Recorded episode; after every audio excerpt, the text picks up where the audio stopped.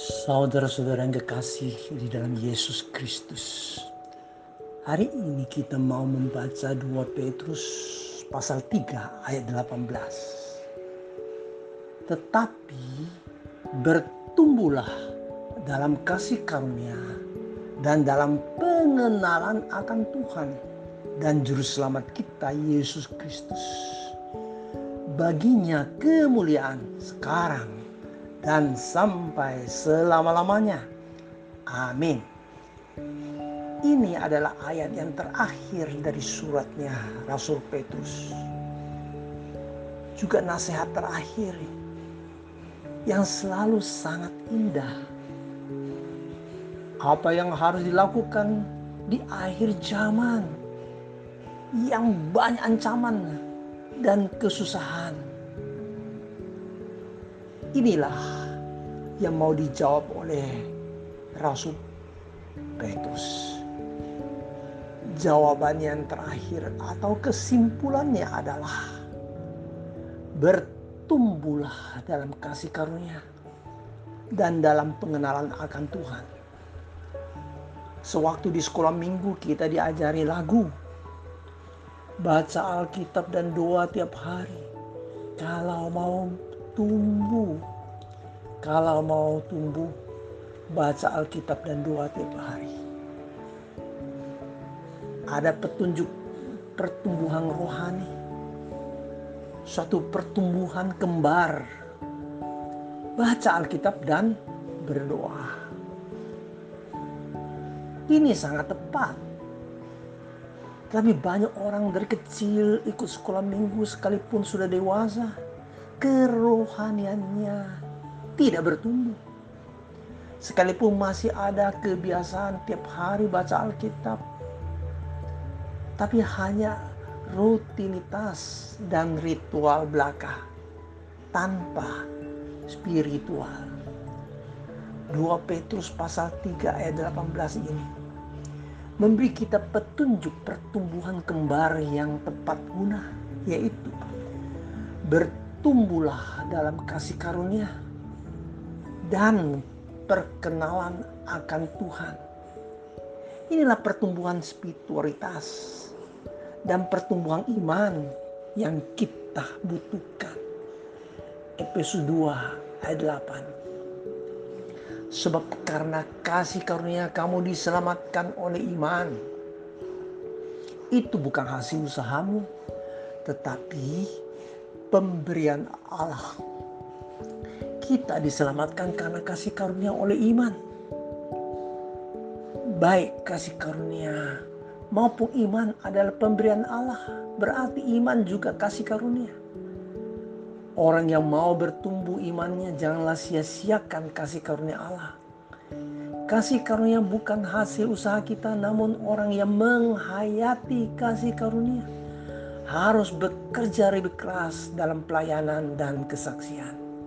Rasul Paulus di 1 Korintus pasal 15 dan ayat 10 berkata, Tetapi karena kasih karunia Allah, aku adalah sebagaimana aku ada sekarang. Dan kasih karunia Allah yang dianugerahkannya kepadaku tidak sia-sia. Sebaliknya, Aku telah bekerja lebih keras daripada mereka semua.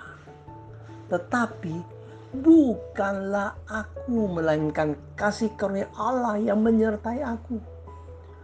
Orang yang bertumbuh dalam kasih karunia Allah sekalipun sudah berkorban banyak dan telah berjasa besar ketika dipuji dan diberi apresiasi yang sangat besar tetapi orangnya pasti dengan rendah hati berkata, semua karena kasih karunia Allah. Inilah orang yang sudah bertumbuh dalam kasih karunia Allah. Kita harus bertumbuh dalam kasih karunia.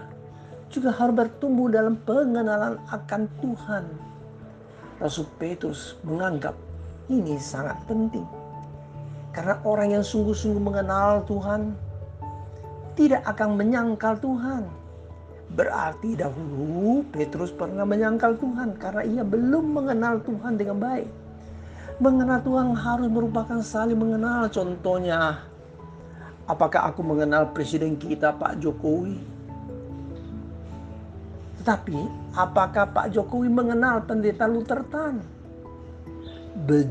Berjabat tangan pun belum pernah. Berarti belum saling mengenal. Pengenalan akan Tuhan sangat penting. Jangan pada hari terakhir ketika berjumpa dengan Tuhan, Tuhan berkata, "Aku tidak pernah mengenal kamu." Kita harus mengenal Tuhan sehingga kita bisa memperkenalkan Tuhan kepada dunia yang tidak mengenal Tuhan ini. Mengenal Allah dan Tuhan Yesus Kristus adalah hidup yang kekal. Doa Tuhan Yesus di Yohanes pasal 17 ayat 3 sangat indah. Inilah hidup yang kekal itu, yaitu bahwa mereka mengenal Engkau satu-satunya Allah yang benar dan mengenal Yesus Kristus yang Kau utus. Hidup kekal pasti bisa bertumbuh. Barang mati tidak bisa bertumbuh. Maka arti Petrus sebagai batu karang tidak bisa bertumbuh. Tapi bila iman kita seperti sebiji sesawi, pasti bisa bertumbuh. Kita harus ada iman yang hidup, 2 Petrus pasal 1 ayat 3. Karena kuasa ilahinya yang telah menganugerahkan kepada kita segala sesuatu yang berguna untuk hidup. Untuk hidup yang saleh oleh pengenalan kita akan dia yang telah memanggil kita oleh kuasanya mulia dan ajaib kita harus sungguh-sungguh berusaha bertumbuh seperti dikatakan di 2 Petrus pasal 1 ayat 5 sampai ayat 10. Dari beriman terus bertumbuh sampai bisa mengasihi semua orang. Mother Teresa pernah berkata, "Yang penting bukan kamu telah melakukan sesuatu, melainkan apakah untuk hal itu telah mengeluarkan berapa cinta kasih. Amin.